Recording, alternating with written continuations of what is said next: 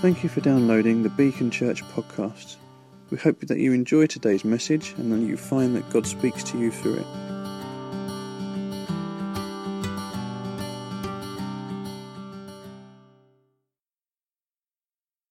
particular man uh, that's just really helpful for us to understand the love, the kindness, and the grace of God as we look at the story. So, we're going to be looking at verses 1 uh, through to 10, I think it is.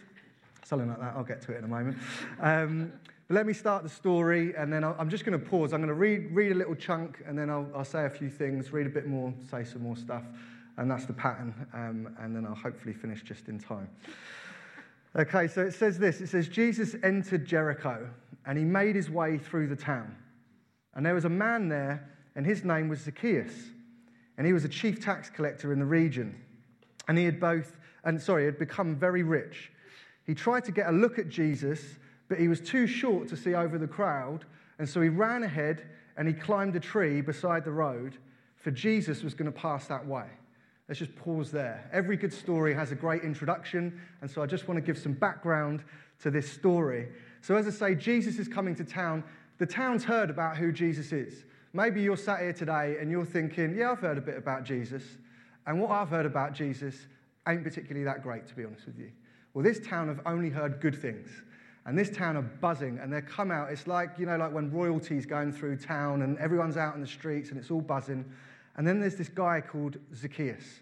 And let me tell you a little bit about Zacchaeus, what the Bible helps us understand. First of all, he's a chief tax collector. Now, that's like the villain of the story. Okay, if we were at the pantomime right now, it'd be like boo, hiss. Okay, he's a chief tax collector. I used to be an estate agent. It's the kind of reaction, yeah, the kind of reaction that I used to get. It's not much better when I say I'm a church leader now either. You know, you, when you're at a party and you're try, trying to introduce yourself, estate agent, church leader, people walk away. Uh, but Zacchaeus is this guy, and he's, um, he's really not liked. We need to understand that. So, in, in this day and age in Jericho, it was under Roman occupation. So, the Romans were in charge of the town. And Zacchaeus was a local, but he had turned his back on his mates and basically said, I'm going to work for the Roman soldiers. And my job is basically to take off of these people. My people, my friends, my family, the people that I came up with, I'm now going to go and take their taxes and I'm going to give them to the Roman soldiers. And the way that a tax collector would make money back then is basically once he had paid the Romans what they were owed, anything else was his. And he had become rich. So he's obviously taken quite a bit from his friends and his family, the people that he grew up with in Jericho. He's a chief tax collector. He's quite powerful. So he's not just a tax collector, he's got people working for him. Not only has he got people working for him, but he's also protected by the Roman soldiers. So even though the town absolutely hate him, even though it's like, you're the guy that turned your back on us, you're the guy that's working for the enemy, you're the guy that's taking money out of our pockets when we're just trying to live and eat and survive, Jericho would have been a tough place to grow up, yeah? South London, people sort of say, okay, it can be tough. Jericho would have been tough. And these people are coming up, and, and Zacchaeus, this guy that they know, is literally taking money from them. And so when I say he's the villain, it's not sort of like this panto character that I just described. They actually would have had a real problem with this guy. Real problem with this guy. And he was rich, he was powerful, he was protected by the Roman soldiers, and it just meant that he wasn't Mr. Popular as he was walking the streets in Jericho. The other thing that these first few verses tell us is that he was short. Now, please hear me right here. I'm not putting the short thing in with the rich and powerful, and people didn't like him because he was short. It just so happens that the Bible helps us understand that he was short. Why? Why does the Bible say that? Well, the fact that Zacchaeus was shorter than other people helps us understand that there was this moment where he's trying to see Jesus. So you imagine you're down at Pall Mall and one of the royal families coming by and there's a big crowd and you're sort of shorter than the rest of the crowd and you're tapping people on the shoulder.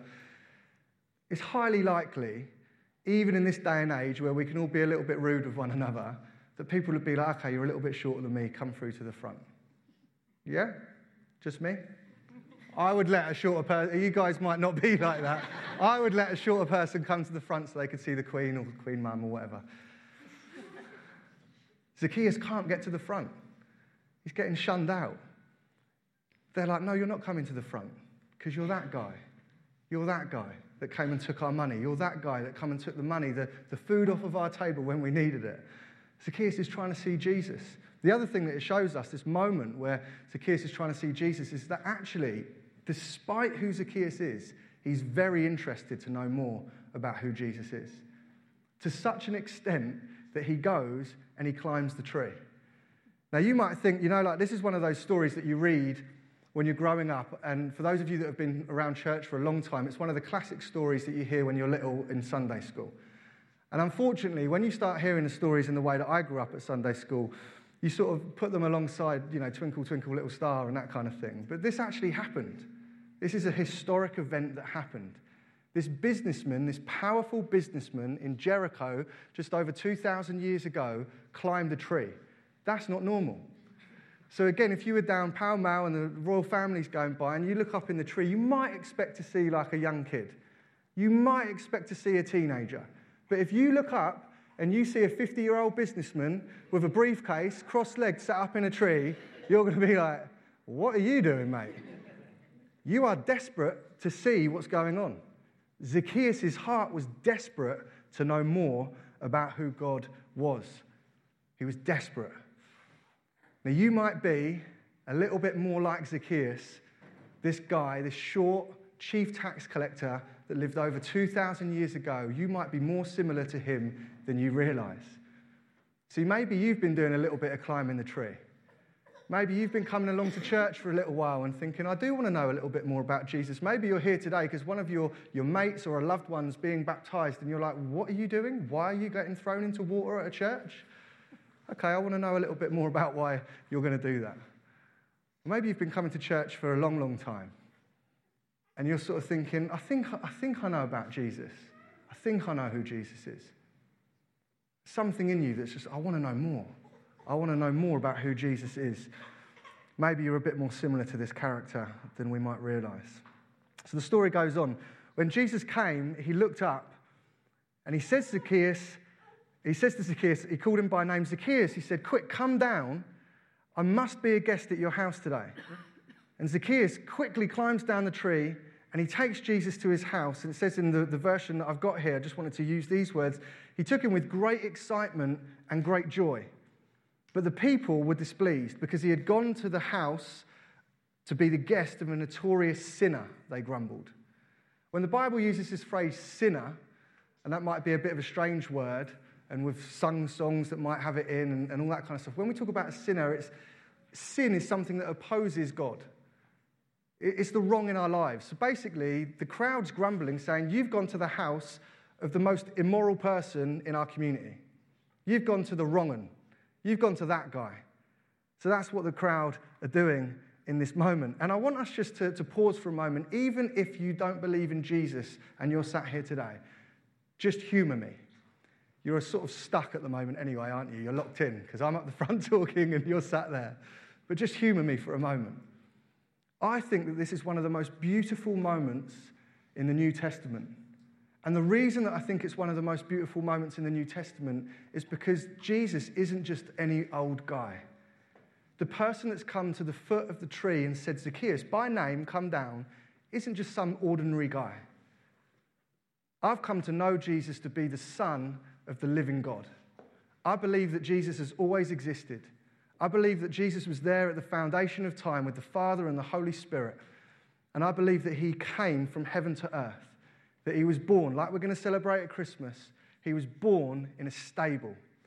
And I believe that he's the only person that's ever lived to live a pure and righteous life. And I believe when he was 33 years old, he was hammered to a cross for the sake of the world. And I believe that he rose again. And I believe he's alive today. And I believe that he is sat on a throne in heaven. That's what I believe. And that's who I believe stood at the foot of the cross. Sorry, at the foot of this tree and said, Zacchaeus, come down. It's a beautiful, beautiful moment. He's calling out to Zacchaeus by name. And it's an interesting thing because, as I say, if you just go with me for this moment, even if you don't believe in God and you just sort of consider, well, if I was in that situation, if I was up the tree, if God does exist, would he love me? Would he really like me? What about the aspects in my life that nobody else knows? What about that thing that I did all those years ago that I've never told anybody about? What about the shame? What about the moments of weakness? What about the thoughts that I have? Surely, if there is a God, he'd be angry with me. Surely, if there is a God, he'd be ashamed of me. Surely, if there is a God, he'd want nothing to do with me. See, the God that I've come to know just isn't like that. I used to think he was like that, but the God I've come to know, he's not like that. See, I did feel the same. When I was younger, I used to go to church till I was about 12 or 13 years old. And then I started playing football. Obviously, would have made it if it wasn't for my knee, that old story. what? Why don't you believe me? And uh, I started playing football, and, and, the reason I say that, basically, I stopped being in community with other Christians. Church is important. And uh, basically, from 13 through to 22, my life was madness. And I mean madness. And uh, it was just an absolute trail of destruction. And it was like sex, drugs, and not rock and roll. It was sex, drugs, and drum and bass. And Junior, I'm, I'm trying to educate Junior on what drum and bass is, but he's not really coming with me on the journey. So.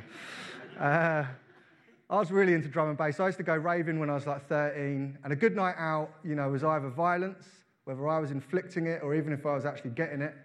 It was girls, uh, and, and, by an early age, it was Class A drugs, dealing them, taking them, and having a good night out. I literally lived for the next high. I didn't care about anybody. I used to walk into pubs at, you know, underage, couldn't care what you thought of me.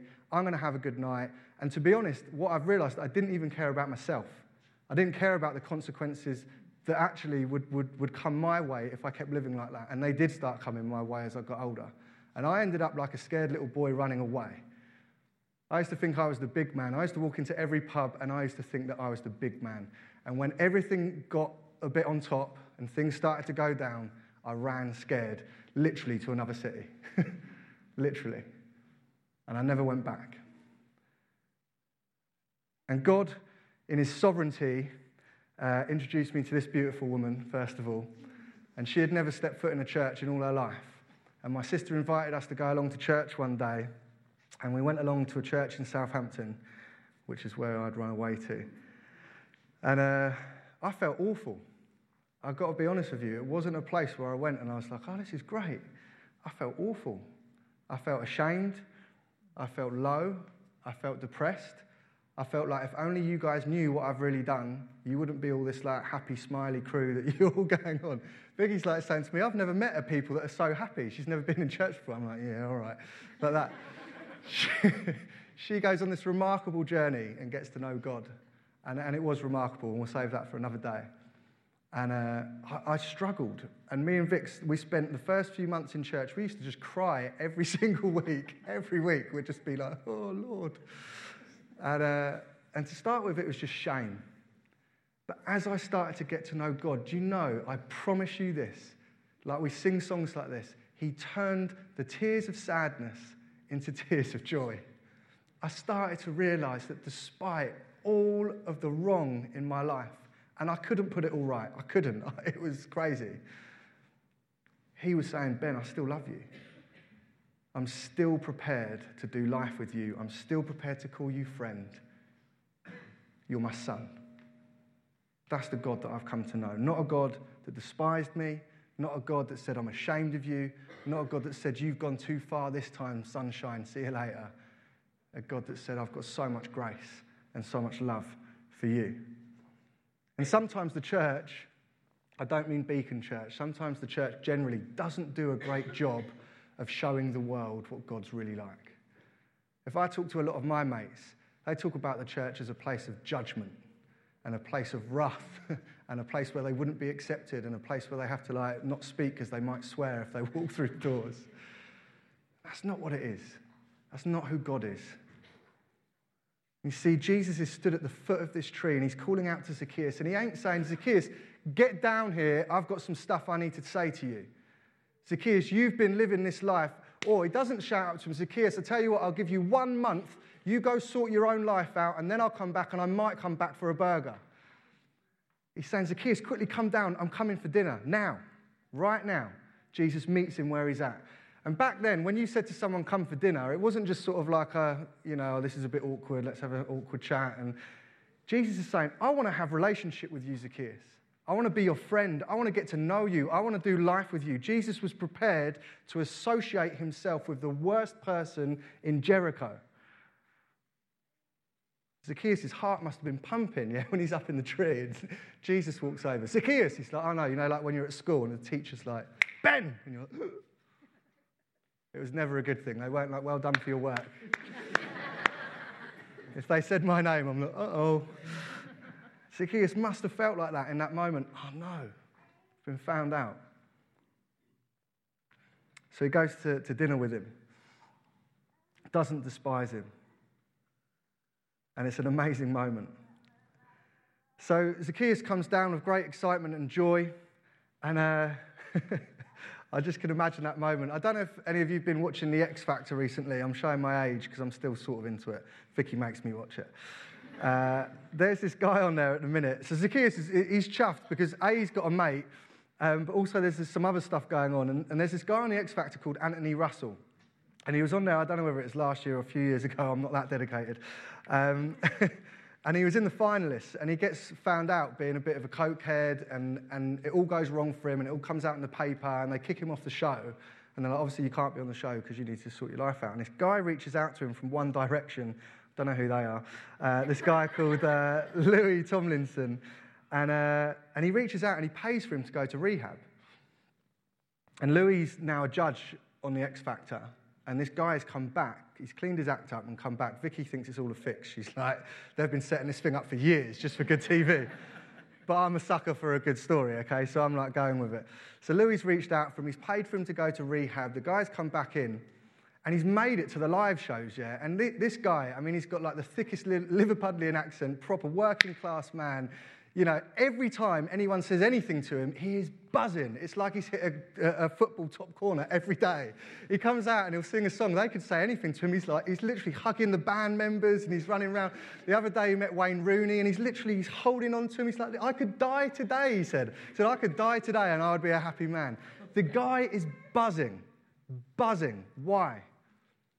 Because somebody was prepared to say, I'll be your friend. I'll stand with you when the papers want to shame you and mock you and put you in the dirt and no one cares if you're coming back out of it. I'll stand with you. Even if Vicky says, you know, it's not true. It's a good example. says, I'll stand with you.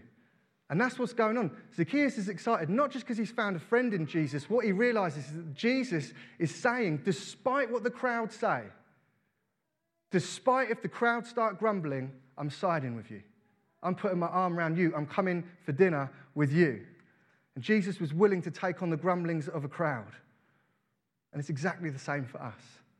Exactly the same for us. Let me tell you this that just a few weeks later from this story, Jesus wasn't prepared just to take the grumblings of a crowd. But Jesus was in another city, in a place called Jerusalem. And the crowd weren't just moaning that he was going for dinner, the crowd was shouting, Crucify him, crucify him. And they dragged him out of the city and they took him up to a hill and they hammered him to a cross. And they put nails through his hands and nails through his feet and a thorny crown on his head. Why?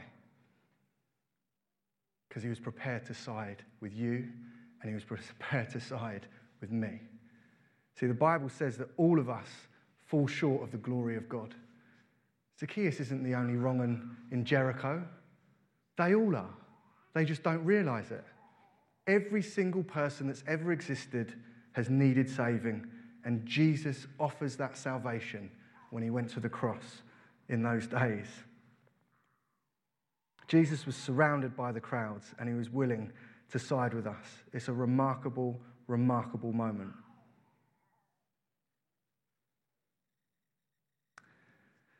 As a bystander, I just want to make this point. How am I doing for time? Because I've sort of lost it a little bit. Just keep going. Owen's like, uh, okay, that's cool. We'll work, we'll work around that. Um, so there, there's this wonderful thing going on with Jesus and Zacchaeus. And I don't know if you've worked this out yet, but if you're new to church, or even if you're not for that matter, when we read a story in the Bible, we're never the hero. Do you know that? so you never read a story and be like, oh, that's like me. I'm Jesus. I'm the one that goes to the town. Everyone comes out and they've got their flags. Oh, yeah. That's not what's going on. In the story, we're either Zacchaeus or with the crowd. Now, the crowd, they've really not got it right. I mean, they're worse than Zacchaeus in some ways. So the crowd start grumbling. They reveal their heart. Why? Because what they're saying is, don't go to that guy's house. The flip side of that, you should be coming to my house. I deserve it.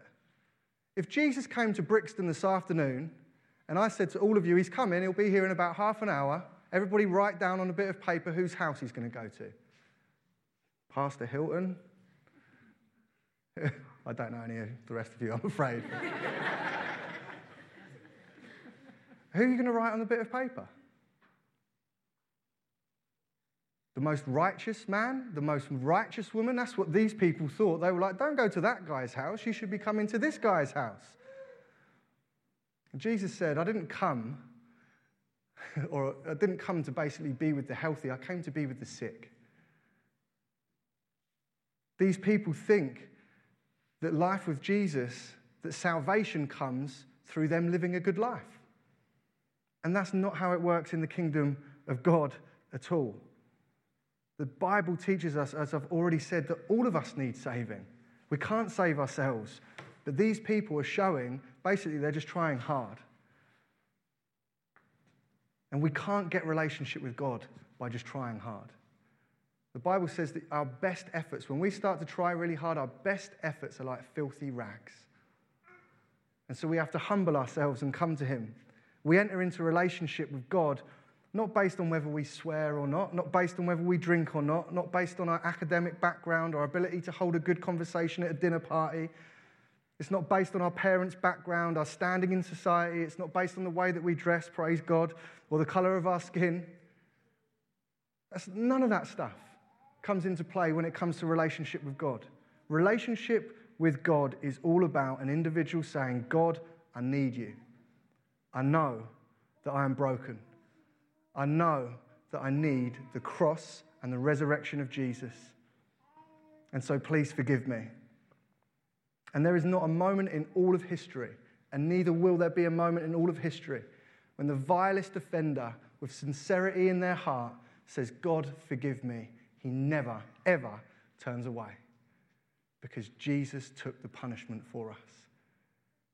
He poured out his anger on Jesus in that moment. He poured out the punishment for our wrong on Jesus in that moment. God loves to meet us right where we're at. It goes on, it says, Meanwhile, Zacchaeus stood before the Lord and he said, I will give half my wealth to the poor and I have cheated people of their taxes, and so I will give back four times as much. And Jesus responds, Salvation has come to this home today.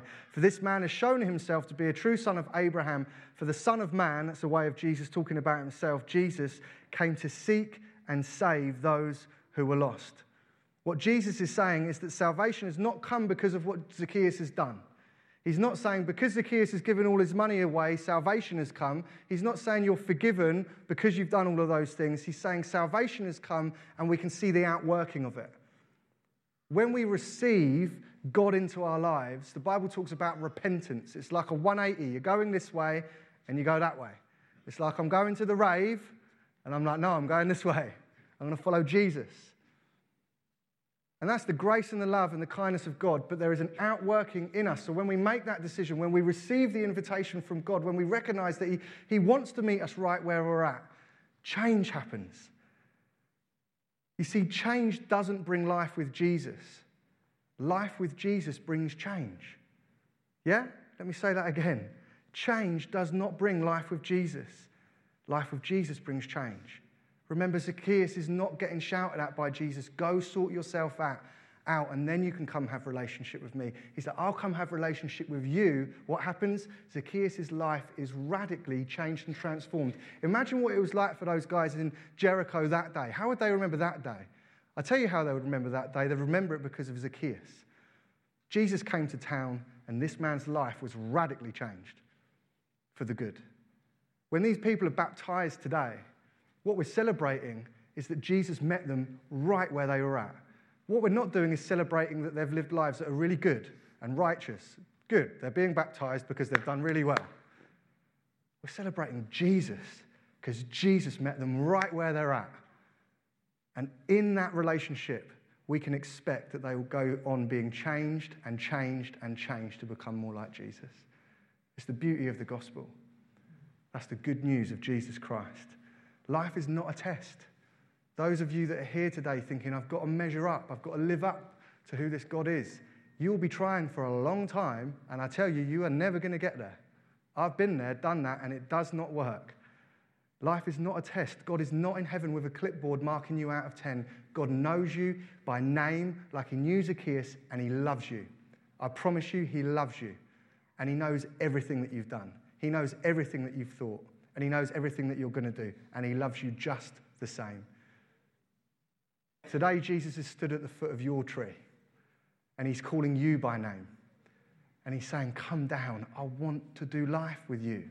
I do. I promise. It's not a joke, right where you're at. So, just to finish, I just want to say this to you. I know you guys, most of you don't know me. Probably for the best. no, I'm joking. I'd love to get to know you more. I, I honestly believe that this story is true. There was a day where I used to, like I say, I used to go raving, do all that kind of stuff. Like, I've got no problem standing in front of a room full of people that I don't know. I, I'm not ashamed to say, not only do I believe in Jesus, I love him. I really love him. He's changed my life, he's spun me round, and he's given me life for eternity. I want to plead with you if you've never given your life to Jesus, as you leave this place today, just think a little bit about is God real? If He is real, could I get to the terms with the fact that He actually could love me? And if there's something going on, if you're starting to think, I want to urge you not just to think, but to talk. Talk to Owen, Pauline, other leaders here in the church. Talk to God. It's a serious thing, but it's a wonderful, wonderful thing. And uh, so I just want to close by praying, and then we're going to move on with the rest of the meeting. Father, I want to thank you for your grace. I want to thank you that you know every person in this room by name. I thank you that you've come to us and revealed yourself. Jesus, you said that anyone that has seen you sees the Father. And so, what we see in this story is a, uh, is, is a God of grace and a God of love and a God of kindness. Lord, I thank you that you know every single person in this room. And I thank you that you love us despite the actions in our lives. Uh, and God, I, I, just pray that you'd bless us as we ponder on this truth. I pray that you'd just bless us as we think about it. I pray that you'd bless the rest of the meeting, these guys being baptized, that would remember, God, that it's not about the work that they have done, but it's about the wonderful work that you have done, that you've met them where they're at. In Jesus' name we pray. Amen. Just want to really, I suppose, bring a little bit of clarity as to why, why do we do this? Why in 2018 do we still do this? Um, and you've kind of heard two testimonies already, uh, whether or not you've realized that through uh, just the story of Zacchaeus and really Ben's own story. Um, but the reason the church baptizes in this way, is it really comes out of the Bible. It wasn't because somebody thought this would be a great way to uh, keep people in the church. Um, first of all, in, in the book of Matthew, um, chapter 28, um, when Jesus, um, having risen from the dead, before he then, the Bible says, he ascends into heaven, he says to his disciples, I want you to go into all the world uh, and I want you to take this message to the whole world. And one of the things I want you to do when you do that is to baptize believers, is to baptize. So it's because Jesus tells us to do it that we uh, baptize people in this way. The second thing, if you were to look in the book of Romans and chapter 6, it talks about baptism and it describes it as a, a, almost as a symbolic act of what has happened to you when you become a Christian. When you go under the water, it's like you are dying to your old life. And when you are brought back up out of the water, which you always are, you are being raised into new life with Jesus. It's just a symbolic act. It's a really, really simple symbolic act. Um, and often, uh, when you read in the scripture, it's done publicly in front of people um, as a way of saying, I belong to Jesus. And the, baptism is not the moment you make that commitment to Jesus. You've already made that commitment, but it's the moment where you publicly acknowledge it and you do what he did. Jesus himself was baptized. And then the third thing really is it the way we do it and the why the reason we do it in the way we do is it is a response to faith yeah? When people have given their lives to Jesus, when people have said yes to Jesus um, of their own accord, we baptize them. And that's how we do it as a church. Other churches may do that differently, but that's how uh, we do it here. So it's a really uh, exciting and wonderful moment to, to baptize uh, these four. And, and I want them to come forward, and we're going to give them all a big cheer. So there's Cherry, Sam, Sarah, and Jennifer. And I'm just going to say a couple of things before we do that, a couple of things. So we are baptizing some, uh, well, you know, Ch- Cherry, I know, I know if you know Cherry, I know it's hard to believe that she's only 10, but Cherry is only 10.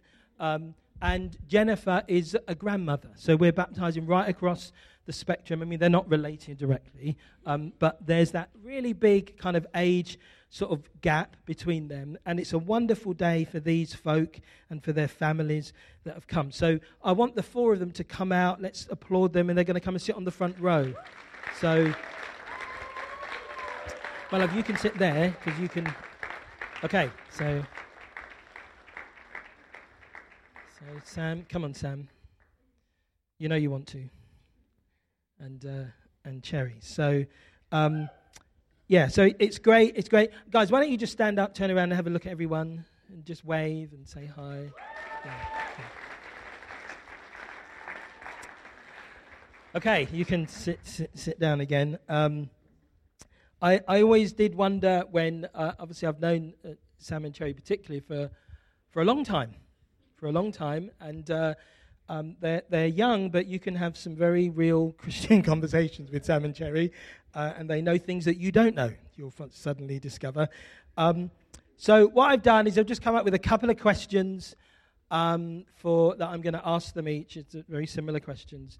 And uh, the first person I want to come out is Cherry. So, Cherry, why don't you come stand here? stand a bit closer, Cherry. I, I, don't often hug Cherry, but here we are. Um, and so, Cherry, um, can you just tell us what kind of brings you to this point in your life today? Um, okay, guys, you can come and you can, uh, if there's no room, there's some chairs just over there, or you can just sit on the floor in front of Renedy. Um, you will get to see the baptism, I promise you.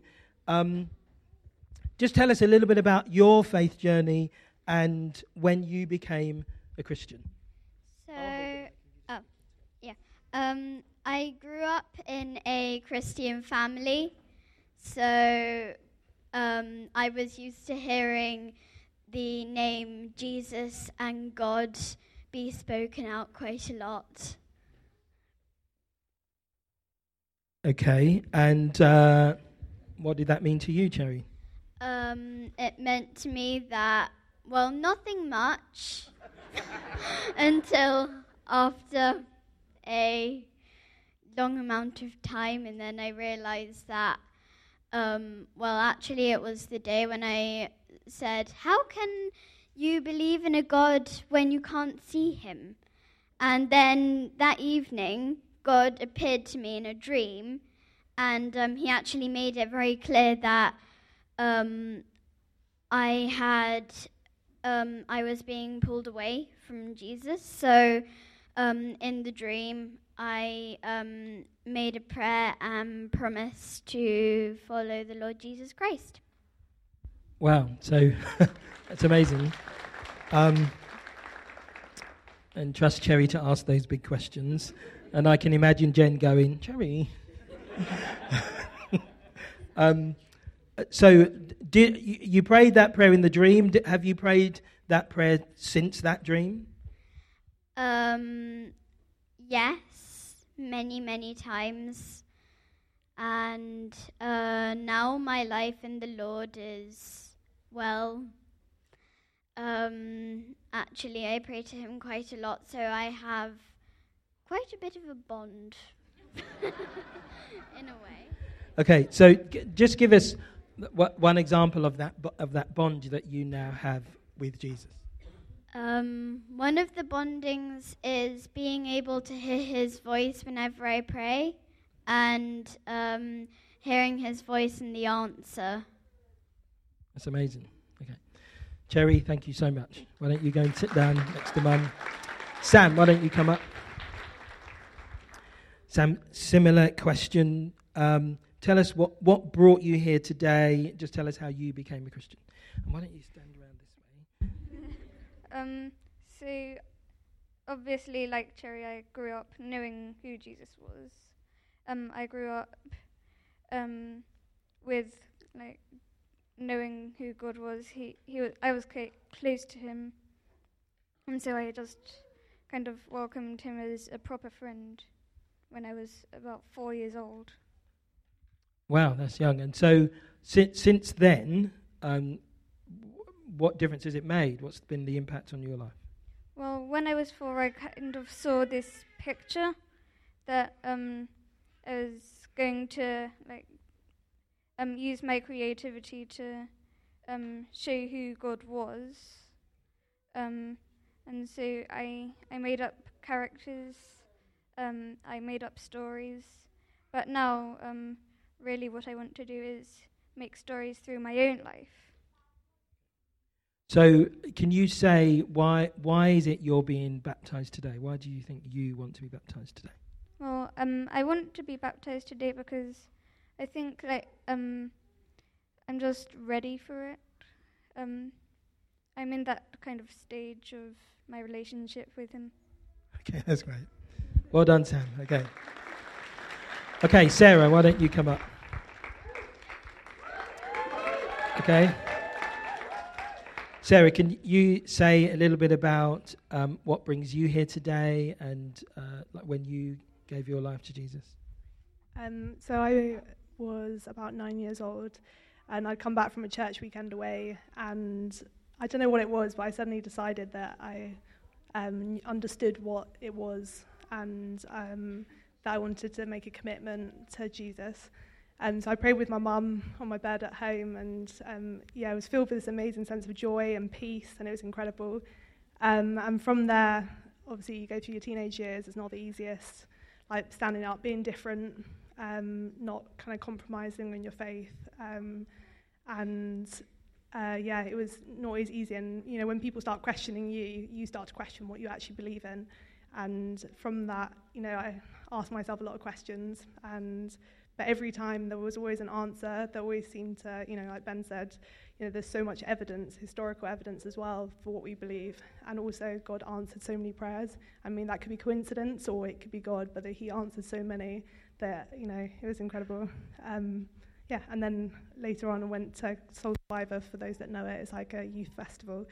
Um, and really kind of understood what it was to have like a personal relationship with God. Um, yeah, and gone from there. So, why then, Sarah, are you being baptized today? Um, I guess it's an outward declaration of wanting to show that this is actually something that I'm really committed to, something that I really truly believe in.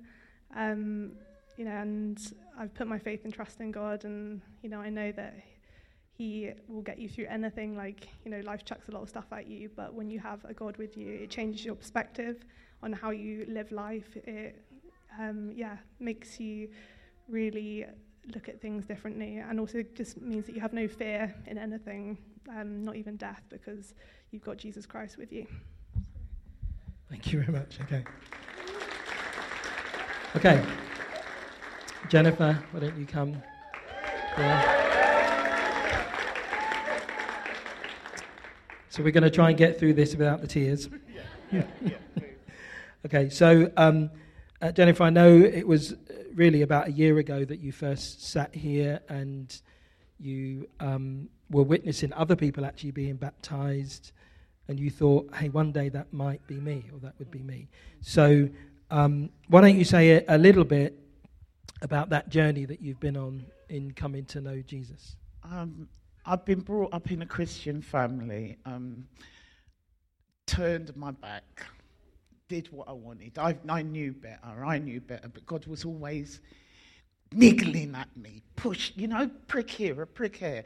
And, and, and you had to remember that it was God who was doing it to you. And then um, I was very fearful of church, fearful of condemnation and damnation and hell and all of those things. And it was that that kept me away. And then I came to Beacon, and for the first time, I felt love around God. Pure love. Everybody here just showed me pure love. And for the first time, I realized that you say God is love, but you don't really it doesn't connect here. You say it with your mouth, but it doesn't connect here. And over the last year since coming to Beacon, it's connected. I've connected. God has connected with me. It's been amazing. Okay. Um, I, know for you that during this year there have been a, a number of occasions where you have, I don't know, I suppose, put, put your trust in Jesus, you've articulated it, you've prayed it. Um, uh, what difference has it made? Um, life, as I said a year ago, life is still the same. The problems are there. But when I'm with God beside me, it doesn't feel so hurtful. And by trusting in Him, I know that I'll get through it. It doesn't matter what comes up, I will get through it because God is my Saviour. Okay, wonderful. Okay, thank you so much.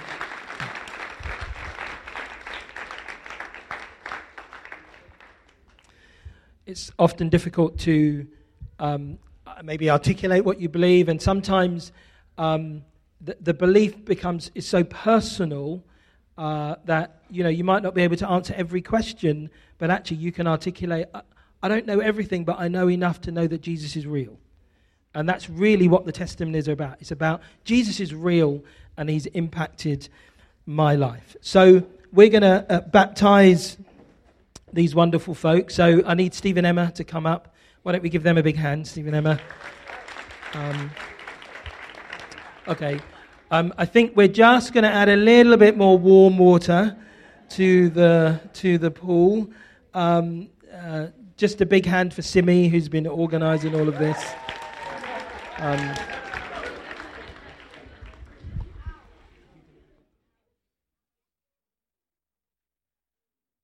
Okay, so last year I think it was minus five.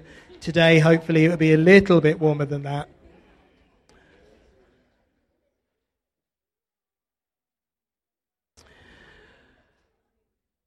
Okay, so Steve and Emma, you might want to try and get into the pool. Um, it's okay. It's okay. Well done, Simi. Um, now, if you have particularly come to, uh, you know, to, to, to celebrate with um, any of the four who are being baptized, um, again, we're going to have slightly organized chaos. Very happy for you to uh, come out, do the Zacchaeus thing, stand near the front if you need to, um, and or, or, we can, or you can do it sitting down if you feel you can see. Are we happy where we are? Okay, well, we're going to bring Cherry out. Cherry, I think people can see, you know, help Cherry in. Okay. The, the promise of scripture bit, who's doing that? Okay.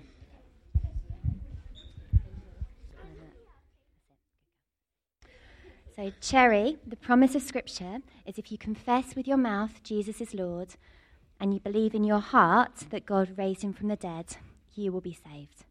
Do you so confess and believe? Yes, Jesus is Lord. Upon your confession of faith, we gladly baptize you in the name of the Father, the Son, and the Holy Spirit.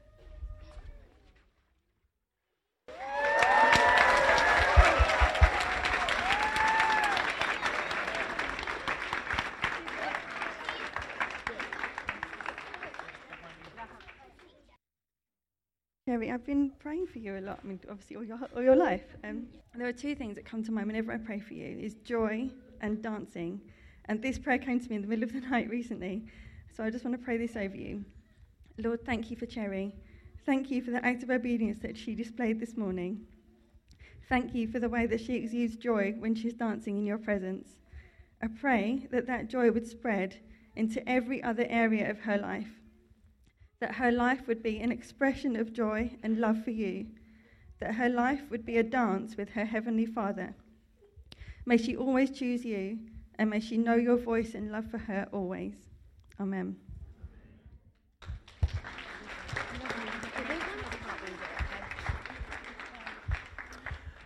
Okay, Sam. Sam's got a fan club. Sam, the promise of Scripture is if you confess with your mouth Jesus is Lord and you believe in your heart that God raised him from the dead, you will be saved. Do you say confess and believe? Yes, I believe Jesus is Lord.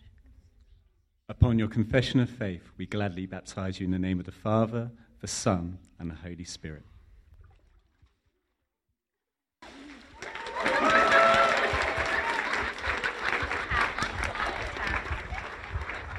don't know which one's yours. That one? Is that one yours, Hal? Yeah. Hey, Sam. You right, mate? Look a bit cold. You're not cold. Cool. Okay, so, like mum, I've been praying for you since before you were born. And lots of things keep coming up. Stuff you've mentioned as well. So, this is my prayer, and I've written it so you can keep it.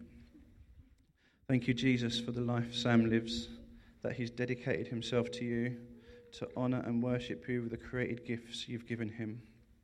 Thank you that he's taken a step of obedience today to publicly declare his love for you, his relationship with you, and his desire to live with you, seeking new stories every day. I pray, Jesus, that you will grow in him. Powerful words.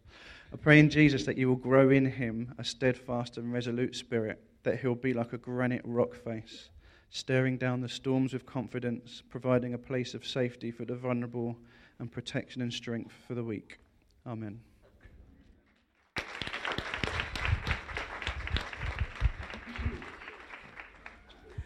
Okay, Sarah. so, so, Sarah, the promise of Scripture is that if you confess with your mouth Jesus is Lord and you believe in your heart that God raised him from the dead, you will be saved. Do you say confess and believe? Yes, Jesus is Lord. Upon your confession of faith, we gladly baptize you in the name of the Father, the Son, and the Holy Spirit.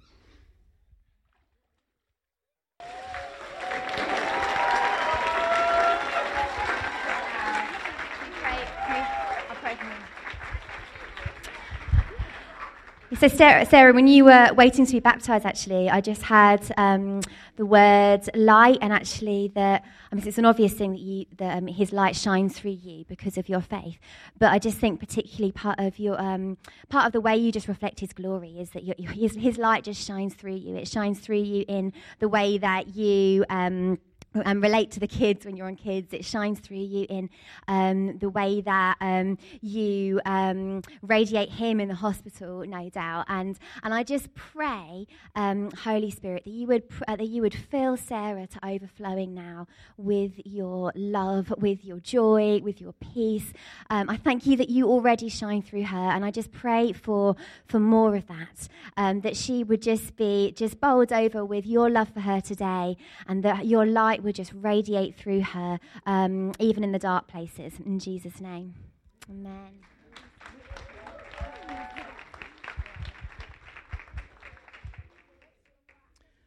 Okay, Jennifer. Jennifer, the promise of Scripture is if you confess with your mouth Jesus is Lord and you believe in your heart um, God raised him from the dead, you will be saved. Do you say confess and believe? Yes, I confess Jesus is Lord. Upon your confession of faith, we gladly baptize you in the name of the Father, the Son, and the Holy Spirit.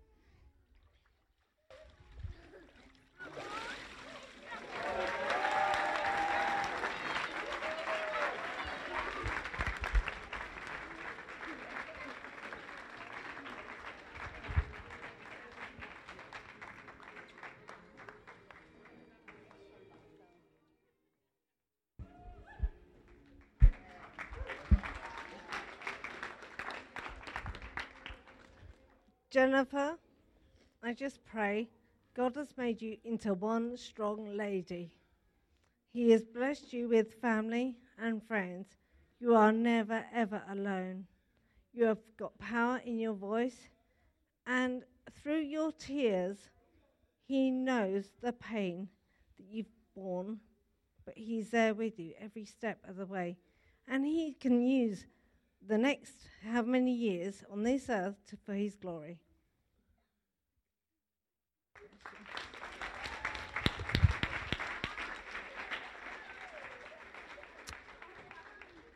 Okay, wonderful. We're we're going to just it's, again, it's a little bit chaotic, but we're going to just finish with a song. So if you just want to stand where you are, I'm sure. Oh, I'm sorry, they're your towels. Yeah, I'm holding on to people's stuff.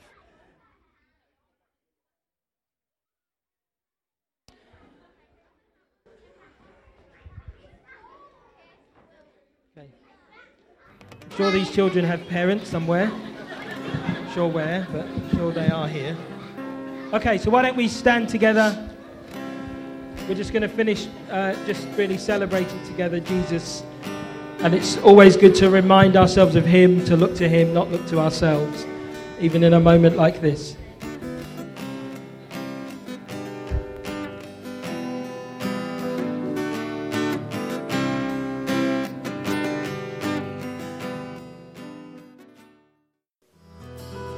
Listened to a Beacon Church recording. If you would like more information about us, our vision, the team, or upcoming events, please visit our website, which is beacon-church.org. You can email us at office at beacon-church.com or find us socially on Twitter, Facebook, and Instagram.